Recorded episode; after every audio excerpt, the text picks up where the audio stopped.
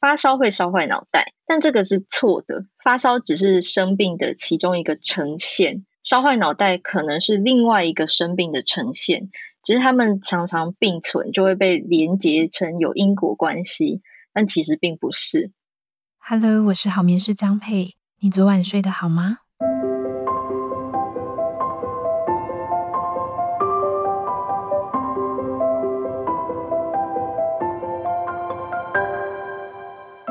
？Hello，大家好，我是好眠师江佩。最近英国已经有冬天的气氛了，也开始进入所谓的冬天感冒季节哦。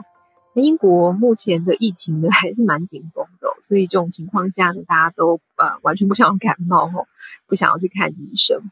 那住在英国有一点哦，让我至今都还不是很习惯的地方哦，就是医疗体系哦，就是看医生的这个习惯。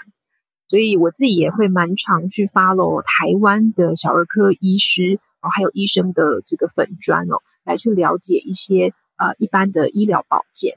那我今天就特别邀请到一位来宾哦，他是小儿科医师欧淑娟 Emily。那我们今天就一起来跟他请益小儿常见的医疗问题。我们欢迎欧医师。Hello，Peggy 好，各位听众朋友大家好，我是欧淑娟。那我本身是儿科专科医师。比较擅长的领域是小儿过敏、气喘相关的疾患，还有肥胖医学。那在粉丝团的部分，大家如果要搜寻，可以打我的名字就能找到了。今天很荣幸可以在好眠宝宝跟大家分享儿科常见的家长会问的问题哦。因为江佩是妈妈，所以我非常开心有这个机会，因为可以透过就是医生跟妈妈的对话。那呈现一些实用的知识分享给大家。哦，没错，我今天其实有一点公器私用啊，我自己是有很多问题想要问医生的哦。那我一开始我想要先问一下，呃，欧医师哦，就是问一个很基础的问题哦，就是我们常常讲小儿科，小儿科，那所谓的小儿科，他看诊的年纪大概是几岁到几岁？这问题太棒了，我很少遇到家长问这个问题。但其实很多家长真的不知道答案。我们儿科医师其实从早产儿最小，我照顾过年纪最小的早产儿是二十二加五天，就是二十二周又五天就早产生出来了，那就入住加护病房。一路我们会照顾到十八岁大，也就是青少年。这个阶段都是属于儿科专科的范畴哦。哇，那真的蛮大的，我没有想到到十八岁都还算是儿科的范畴哦。对你们顾的那个 年纪还蛮广的哦，比我们好眠师广太多了。好好，那我想先问一下，就是其实应该说，你出了台湾之后，我看诊其实都没有这么的方便哦。对，那我自己在英国我的感受是哦，虽然英国跟台湾一样都是健保制度哦，英国叫做 NHS 哦。所以他们的什么看病啊，都是免费的，或者是药费也是算蛮便宜的。但是我发现台湾和英国在使用医疗上面有一个很不一样的观念，就是在台湾啊，无论是你感冒跌打损伤哦，或者是你对身体怀疑有任何的不对劲的时候，我们都可以直接走到家里附近的诊所，很快的看到医生或者拿到药。但是在英国的话，如果你只是感冒要看医生的话，那第一个是你可能要等很久，哦你等你预约到的时候，你身体可能就好了。那或者是说你真的看到医生，医生也会跟你说啊，感冒为什么要看医生呢？他会觉得你大惊小怪，然后叫你回家多喝水、多睡觉，这样就可以了。所以我还蛮好奇哦，就是欧医生，你觉得在一般的情况，什么样的情况的话，尤其是可能像我们在英国疫情期间，那台湾虽然现在疫情维持的非常的好哦，但是假设我们要避免去医院啊或者急诊这些空间的话，哦，你会建议什么样的情况再看医生就好，或者什么样的情况呢？我们多做一点观察在家里。你是指说在海外的民众就是就医不像台湾像逛便利商店一样方便，还是说就是在我们台湾这样的情境之下？哦，这是好问题，因为我本来没有把这两块分开哦。嗯，我想先做台湾来问好了，因为我们的听友很多都还是台湾的这个家长。嗯，原则上，只要是发烧了，我们都会建议家长一定要带来看医生。那当然，他还会分说是真的发烧还是误会发烧，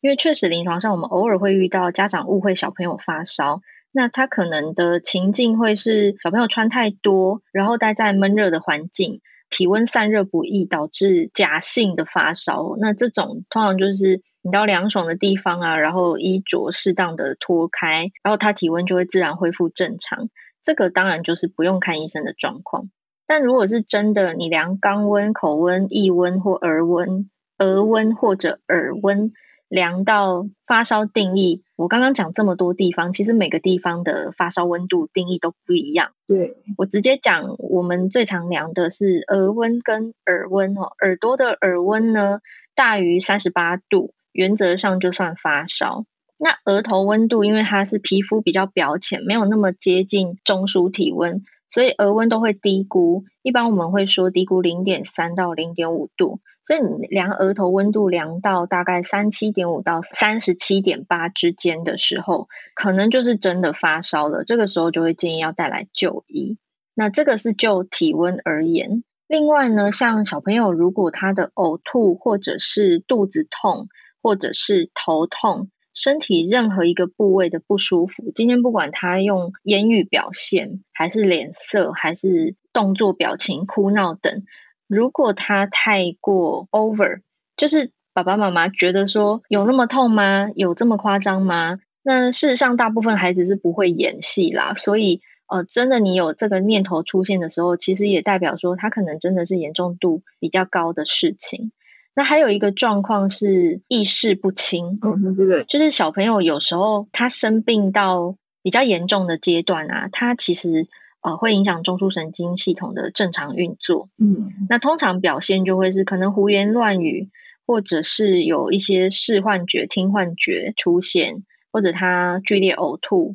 那比较容易判断的就是以上这些外显的，但是有一个要很小心，就是他嗜睡。有时候家长会分不清楚嗜睡跟意识不清的差异哦，就是说他只是很累吗？还是他真的意识变坏？这个是需要交给专业人士判断，所以。以上我描述的这一些啊，基本上是肯定要就医的。了解，我是我刚刚呃有一个疑问哦，就是你有提到说，可能小孩子他身体上啊、某些部位啊，他可能有疼痛什么这些状况。那因为其实小孩他们也蛮常，比方说跌跌撞撞啊，或者是再小一点的婴儿，他们就有比较长的那种肠胃的不舒服，但他可能是短期。那我们在看待这种疼痛不舒服的状况说。会是用，除你刚刚提到的这个疼痛指数之外，还有没有我们会用时间，就是说它大概维持多久才可能会是一个呃，我们会需要赶快带去看医生的状况？这个问题也非常棒，这也是爸妈会蛮困扰的。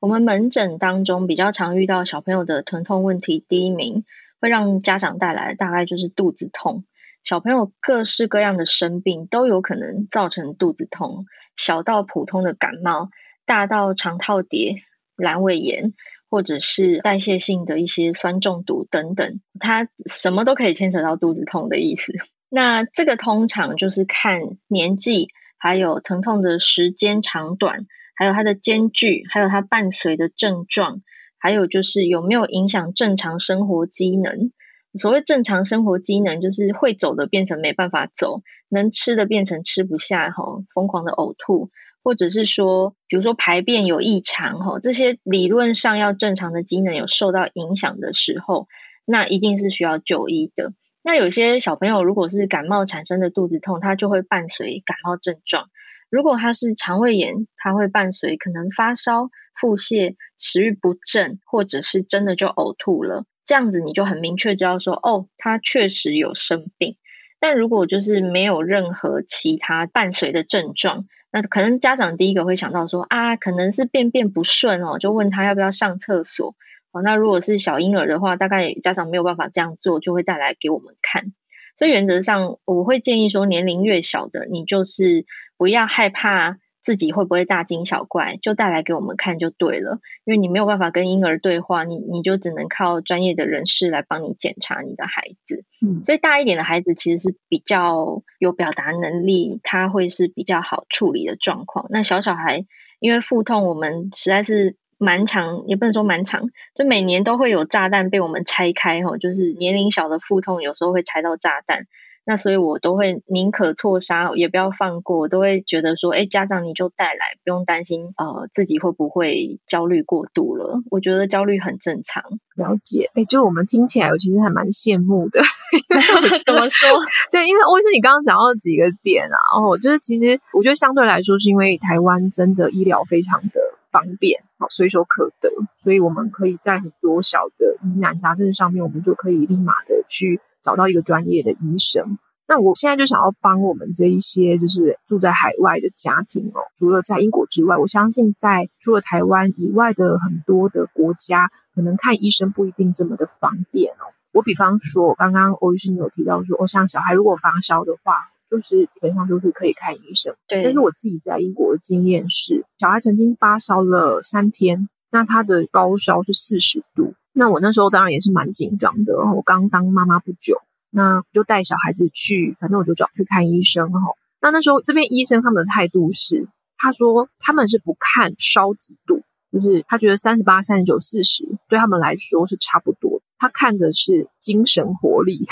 就是我的小孩，他如果四十度，然后还看起来还是很有精神，那就没有关系，你就可以回家。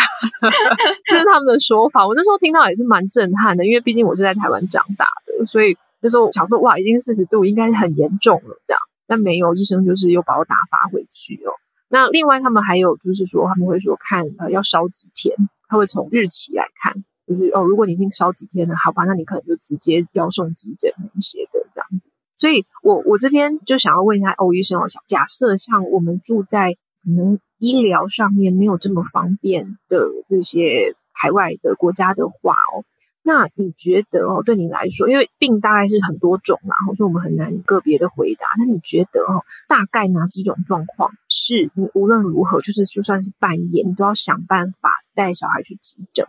哦，这个问题，因为我在台湾长大，我也在台湾生活，我完全可以体会，就是当你初次当妈妈，然后小孩高烧四十度，你的医生居然打发你回家，那个震撼跟完全没办法理解的感受。呃，对，因为说真的，就是家长如果跟我描述说他半夜烧，呃，两点烧到三十九，三点烧到三九点三，好像报时一样跟我说每个小时烧到几度，我确实会觉得。其实你不用说这么多，你就告诉我他最高曾经到几度，然后他烧到现在几天，有什么其他症状，这样就够了。但是因为我们的风土民情就是被灌输了一个错误的观念，是发烧会烧坏脑袋，但这个是错的。发烧只是生病的其中一个呈现，烧坏脑袋可能是另外一个生病的呈现，只是他们常常并存，就会被连结成有因果关系。但其实并不是，所以其实，在台湾，只要有发烧，家长问我可不可以送急诊，我大概不会百分之百回答他说不用。但是如果在国外这样做，人家会觉得就是你有点 over，或者是说，嗯，结果你送去都等到小孩烧退了，才终于看到医生这样子。因为在急诊啊，其实会有分，台湾叫做减伤分类，我不太确定英文怎么说。嗯，他的意思是。一个病人来到急诊的时候，他不会立刻看到医师，他会先会有一个护理师之类的专业人士，简单判断你现在疾病的紧急程度。那在台湾是分五级哦，一二三四五，一是最紧急，那五就是最不急的哦。当有一个大量失血的病人被送来的时候，他当然是一，因为你不止血，他可能三分钟后血流光就死掉了，以此类推去判断他的紧急程度。那在台湾儿科的急诊啊。呃，因为我待过，就是大概急诊量是全台第一或第二的儿科急诊，所以我们大概心中有一个统计数据哦。最常来的主诉就是发烧，但这些发烧里面真正有问题，呃，以国外的标准来看，需要来到急诊的大概不到一个 percent。嗯，也就是说，发烧可以是普通感冒的发烧，但它也有可能是严重问题的发烧，所以很难教会一般民众。但是呢，刚刚张佩你有讲到一个重点，你的医生跟你说他看的不是温度，而是孩子的活动力。这个在我们儿科的训练当中哦，不管是医师还是护理师，我们有一个 A B C 口诀。A 是 appearance，就是他的外观看起来怎么样，他的脸色怎么样，他整体状况看起来如何。那有经验的医师扫一眼大概就知道了哈，这个就是检伤四级左右的程度啦，就是慢慢看没有关系。那 B 是 breathing，就是呼吸。如果他气喘发作，他可能呼吸很急促；他如果有一些代谢性的问题或其他问题，哈，例如异物哽住，他呼吸绝对是有杂音，哈，有一些脸色不太对劲的状态。C 是 circulation，就是循环怎么样？循环听起来可能一般人。呃，不知道我在说什么。简单来说，就是如果一个人嘴唇发白，你应该会想说，诶，他是不是生病啦？他有没有贫血啊？哦，这个嘴唇发白其实就是一个循环不是很 OK 的一个具体表现。所以用 A、B、C 这个口诀来判断你孩子的状况，如果他 A、B、C 都没有低于八十分哦，你心目中把它正常定为一百分好了，他都没有低于八十分的话，原则上是可以等到隔天白天再看医生的。但是如果他今天是一个有气喘病史的孩子，然后他现在呼吸杂音哈，有经验的家长大概知道我在说什么哦，他有一个咻咻咻 wheezing 的声音，而且他合并说他呼吸很喘的表现。这个就是你不要管 A 跟 C 的，你就送急诊吧。那呼吸喘在小朋友身上有一些跟成人不一样的地方，这边也教大家。小朋友呼吸喘的时候啊，他的鼻孔我们叫鼻翼扇动，他的鼻孔就会张大缩小，张大缩小，随着呼吸有这样子的表现。那另外呢，因为他很喘，呼吸很费力，所以他会需要用到辅助肌来呼吸。辅助肌就是我们正常呼吸的时候，理论上不会用到的肌群哦，像是呃我们的锁骨上缘哦。如果你看到小朋友呼吸的时候，他的锁骨上缘是下凹的，表示他那一块的肌肉在用力帮助呼吸，因为用正常的横膈已经不够用了。那如果衣服掀开，你就会看到肋凹，肋骨中间往下凹哦，随着他的呼吸，或者你有可能看到年纪很小的，可能一岁上下的 baby。他在呼吸的时候，那个肚子的起伏很奇怪。好，你不需要知道很奇怪长怎样，因为你看到很奇怪，你就会觉得他很奇怪了。好，这个呼吸喘的表现，就是无论如何一定要送急诊的。那剩下的 A 跟 C 大概比较一般家长不会遇到。嗯，会不会讲太难？不会，但我觉得这个很实用哦，因为你刚刚提到的这个 A、B、C 的这种判断方法，因为比方说你刚好提到说我们发烧。呃，可能大部分的发烧是没有关系的，因为发烧可大可小，那可能只有百分之一 percent 是真的需要送到急诊的状态，所以可能相对来说，可能一般的爸妈我们可以放百分之九十九的心这样。但是如果说他在搭配你刚刚提到的这个 A、B、C，他这个判断的法手法的话，我们就呃再多一层检视，知道说 OK 这个情况真的是。我们需要再进一步的去看急诊啊，或者是找到医疗人员这样。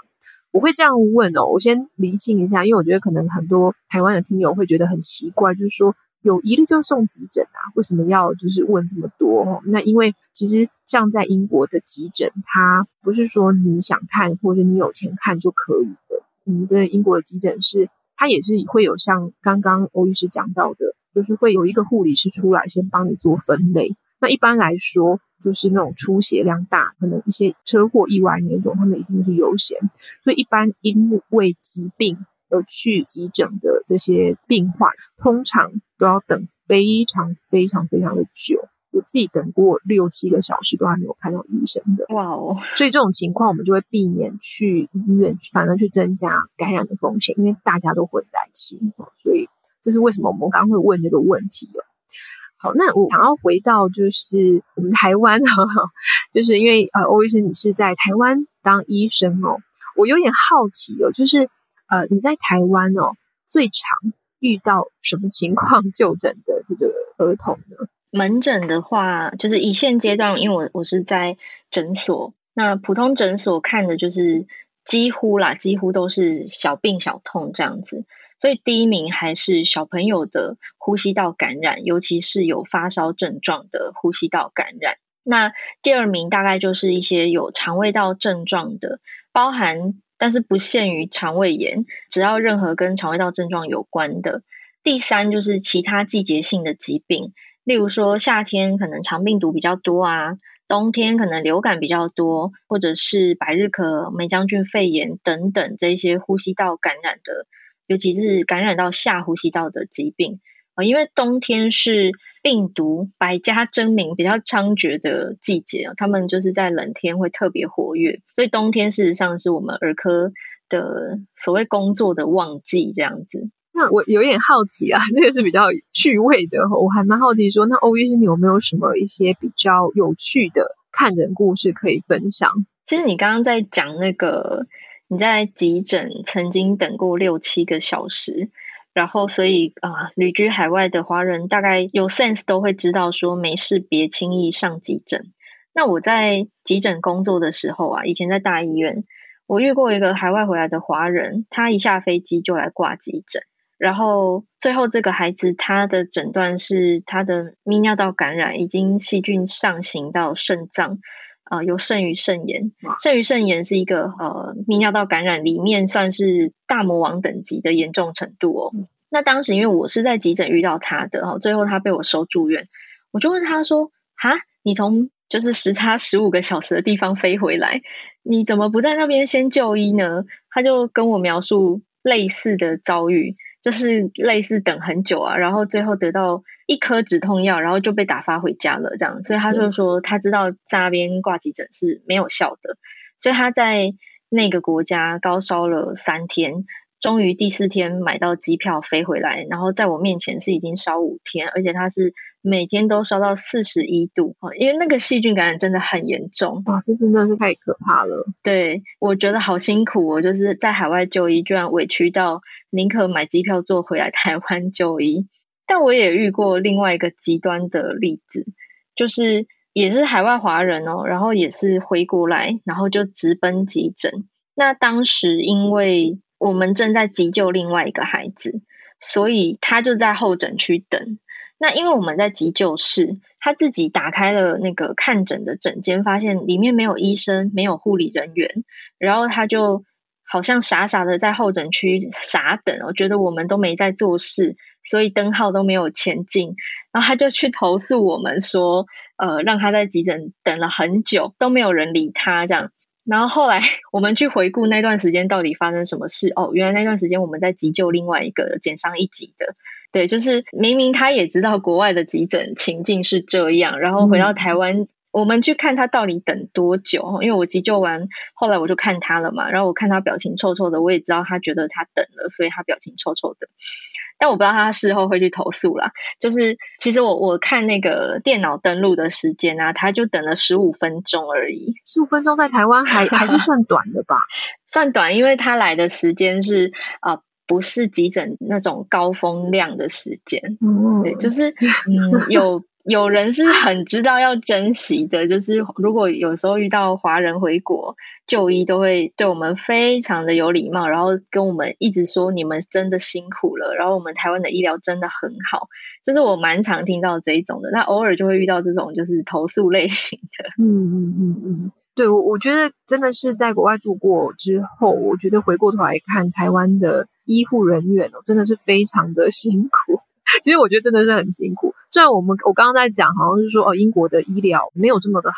但我也需要帮英国讲的话，其实他们相对来说是站在一个比较人性的角度。就是我觉得两个国家他们在对于这个医疗的习惯真的是太不一样。那英国因为它也是免费的，然后他们的这种医生啊、护士，他们有所谓的一个比较固定的工时，不会像台湾医生一样常常就是那个加班的时间很多，或者是说看诊量非常非常大。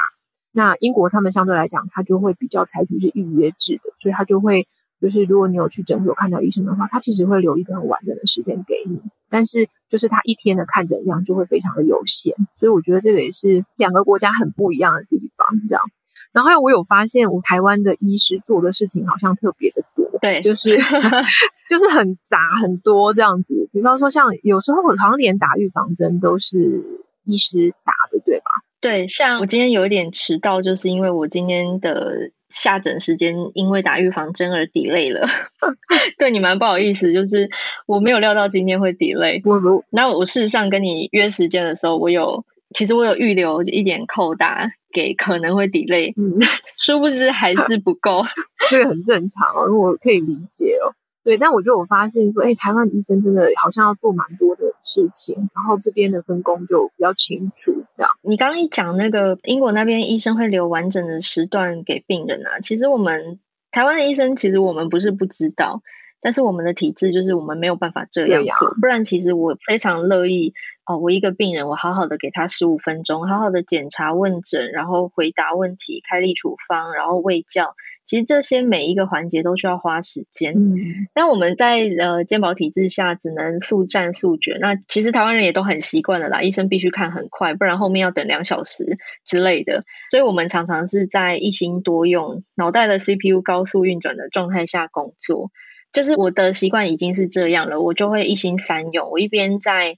帮小孩检查的时候，我已经一边在脑袋里面想好我的 prescription，然后在打字的时候，我同步在跟家长已经在做喂教跟 booking 他下一次回诊的时间。嗯。就是我会很多工的在诊间做好所有的事情，以至于能够很快看完一个病人。对对。就非常有效率，我觉得这好像就是我们台湾人的精神，就是 在各行各业上面，我们是非常讲究效率，但是其实也很有效果。我必须说，就是虽然我们的时间好像看起来会比较紧凑，但是我觉得以医疗品质上来讲的话，其实我们台湾的医疗品质真的算是很不错，就是医生的素质这一些的，至少以我自己个人看诊的经验，我觉得图片来说都是非常好的。你其实不是第一个这样说的人，我遇到就是 从在大医院工作遇到海外回来的华人，跟后来在诊所也会遇到，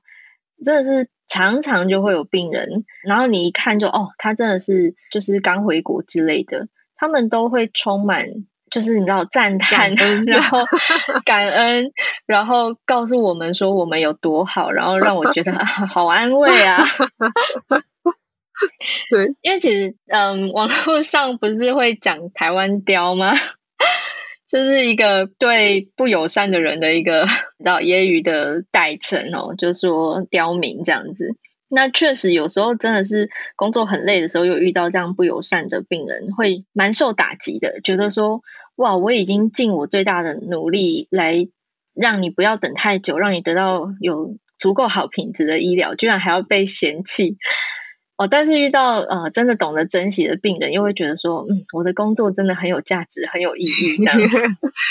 好像其实各行各业都会有这样的状况，是，就是一定会有好的服务的对象，或是让你比较辛苦的，让你比较沮丧的对象，这样。真的。那我接下来想问一个，因为我们刚刚提到的蛮多是关于比较疾病的部分，那我最后想要请教欧医师的是关于儿童的意外。就是，嗯嗯，有没有什么比较可以预防常见儿童意外的一些建议，或者是说，如果发生了，那当下我们该怎么办哦？我会这样问，就是像我们一在一睡眠来讲啊，我们睡眠当然，因为我们处理的是比较小宝宝，就是婴幼儿的宝宝哦，嗯，那环境就是最主要的就是睡觉的环境，就是婴儿床哦，那预防意外最重要的。如果要做预防的话，就是确保你的婴儿床周遭非常非常的安全哦，婴儿床内都清空等等等哦。嗯，那我就很好奇说，那像是因为欧医生你还有呃待过急诊，你可能就会比较常遇到有这样子的情况。对，通常哦，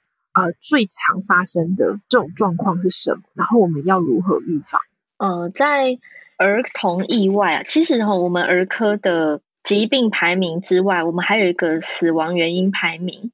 就像国人十大死因一般，我们有儿童版的十大死因。那第一名就是意外哦，真的是会觉得很难过啊。就是说，很多意外是可以预防的，那你预防的这一条宝贵的生命就不会失去哦。但是确实，在国人十大死因的儿童版里头呢，第一名是各式各样的意外，包含高楼坠落，包含车祸。哦，包含这个哦勒到或尖锐物品的这个受伤等等哦，所以其实，在小朋友从小到大的环境的整顿都是很值得各位家长注意的。像江佩刚刚讲的睡眠环境，床要清空，但是其实台湾好多父母床都没有清空，还会买一些我觉得很多余的东西，嗯、希望大家不要觉得被我刺伤哦，但是真的就是。刚刚讲说高楼坠落啊，这一些就是你的居家环境，你一定要有一些防止孩子可以自己打开的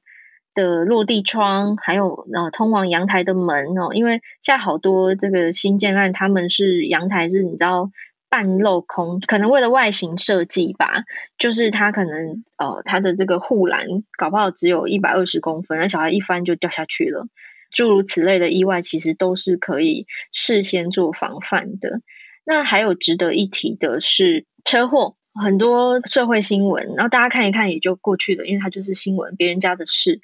可是啊、我们一再的宣导，婴儿要有儿童安全座椅，然后安全带，还有那个座椅的大小规范，还有它的坐向，它必须放后座，而且是朝向后方，而不是朝向前座。这个其实都有一再的宣导，但是一再的会看到有人没有照做，然后就出意外了。或者是说，呃，比如说不应该把孩子抱着，而是大一点的孩子，就他也要有自己的座位，然后他一样要系上安全带。那如果说他的体型太小了，你可能还要有一些特殊的设计，例如说他就不要穿着厚重的外套背心系安全带，哈，应该要脱下来，然后安全带是系得足够紧的。这些就听起来很啰嗦，很就是很八股，可是它就真的很重要，嗯、因为意外就是发生在这种疏忽，然后还真的是屡见不鲜。第三个要特别提的意外是误食，就是不小心吃下不该吃的东西哦。例如之前新闻有报道过的带有强烈磁性的强力磁铁那个巴克球，嗯嗯，还有就是酸碱类的物质。古早的时候端午节就会有那种误食碱重的那个强碱的那个溶液，有没有？就是被冰在冰箱，然后小孩当饮料打开就喝下去，哇，那整个口腔食道就是严重灼伤，嗯嗯。那我自己也亲自照顾过一个孩子，是大概一岁刚会走路，然后他误食的东西是厕所洗马桶的擦了啊？怎么会吃到？对，我们都会觉得哈，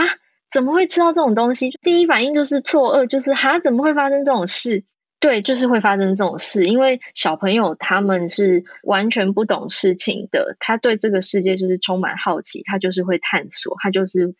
学会一个新技能，他就要用这个新技能，所以他学会开锁、开门、开窗、开瓶盖，他就都要开开看。那那个孩子就是在午睡的时候自己爬起来探索他们家，然后就那么巧，他就去打开那一罐洗马桶的东西，然后他还喝了。喝了之后呢，可能他只喝一口，发现这个味道不对劲，他也就不要继续喝了。可是当下没有立刻被家长发现。直到吃晚餐的时间，发现诶，怎么这孩子都不吃，然后嘴嘴巴好像看起来肿肿怪怪的，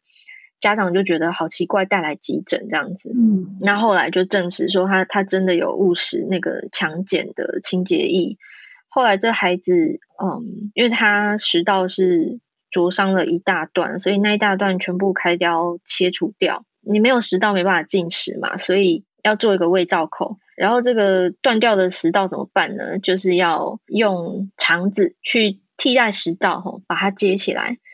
那随着他长大，因为我刚刚说他才一岁，随着他长大，他 size 会整个拉大嘛，就要再开刀，再接肠子，再开刀，再接肠子。哇，就是可以预想说，这孩子会非常辛苦，一直到成年，不知道经历过多少的手术这样子，就因为误食。天哪，这个真的是太心痛了。对。就诸如此类的事情啊，其实一直存在于现在哈，二十一世纪的现在，就是各式各样的意外，其实对孩子来说是有致命危险的。这是嗯，对不起，我在 节目好像讲的太沉重，可是我真的非常希望所有的爸爸妈妈都听进去。嗯、你宁可过度谨慎，也不要让意外发生，因为这都是可以预防的事情。嗯嗯嗯。关于欧医生，你刚刚听到的，我也想到说，其实。呃，像我们在讲睡眠环境安全的时候，那很多家长会告诉我说，他会留意，比如说哦，我真的没有办法给他讲婴儿床，我们就是要红床啊，或者是说，呃，反正我会注意看就对了，这个风险我来承担这样。那我自己的想法是哦，我觉得其实坦白说，作为父母，我们要顾及的事情已经太多了。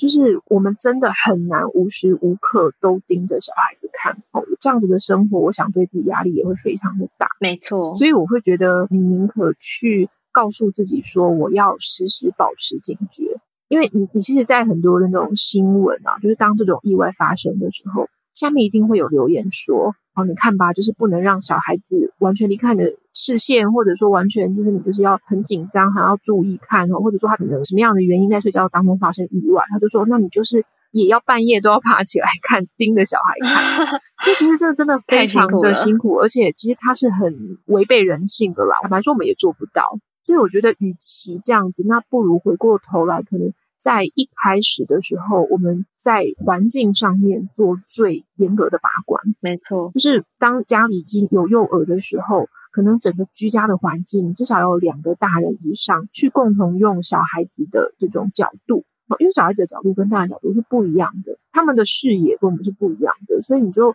要去想象自己是一个。小宝宝可能刚会爬行，或是刚刚会开始走，像刚刚一岁多的小孩一样，他会在这个环境探索。那那个周遭可能会去拉扯，比方说拉扯电线啊，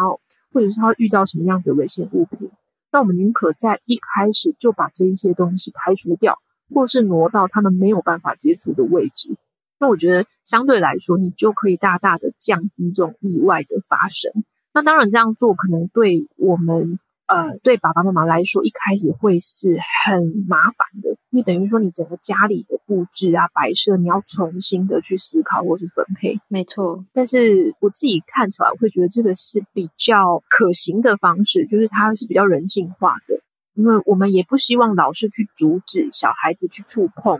或者是去探索他的环境，因为我们现在的教养风格是比较去鼓励小孩子他去探索这个世界，哈，去爬上爬下都是 OK 的。但是你就是要提供一个相对安全的环境，让他可以进行这些活动。所以我觉得这个是很重要的地方，就是可能我们刚成为父母的时候，会需要做的一个很重要的功课，就是完整的检视居家的环境。真的，你刚刚在讲说小朋友的视角跟成人不一样的时候啊，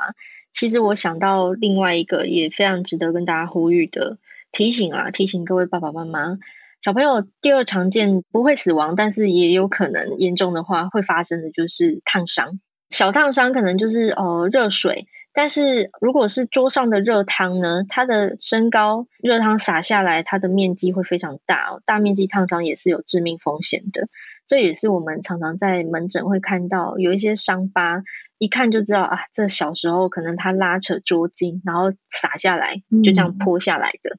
对，这个也是要很小心哦。就是孩子会探索是他的天性，那我们身为父母就有责任提供他一个相对安全的环境。我就像张佩提醒大家的，重新用一个小孩的视角去思考你居家，啊、有一些布置可能要撤掉，或者要锁起来哈，或者你干脆送人都没有关系。当这个新生命来之前，哈，来到这个家之前，其实就已经可以开始做这些功课了。所以，其实当爸妈真的很忙，很累。对对，坦白说很难面面俱到啊。所以，我们也用一个让自己相对比较轻松的方式来育儿。对，就是预防重于治疗啦，跟生病一样。就好比现在啊、呃，台湾在如火如荼的施打 COVID-19 疫苗，还有流感疫苗，目的就是说，哎，你有可以事先防范的措施，你先做了，总比。将来真的生病了，事情发生了，才要亡羊补牢，还要好。对，好，我们今天谢谢欧医师哦，因为其实今天我们讨论的问题还蛮广的，没有谈论到疾病啊，或或是儿童的意外啊、急诊这些的，但其实。我觉得每一个主题都还可以再深入探讨或者聊很多。那我非常推荐大家去听听看欧医师的 Pocket 频道，叫做“儿科知识家”哈，我会把它放在我们的资讯栏位。那欧医师他其实呃透过 Pocket 做了很多很详细的卫教哦，那大家可以偶尔听一下。我自己在做菜的时候，我也很喜欢听欧医师的这个 Pocket 哦。好，谢谢欧医师哦，谢谢你今天来到我们的节目，谢谢然后也希望你可以。好好的休息，就是我看你都有在做很多的运动哦，还有在做那个舞蹈，非常厉害。那我们谢谢你，谢谢，那我们下次再聊喽。好的，谢谢大家，谢谢，拜拜。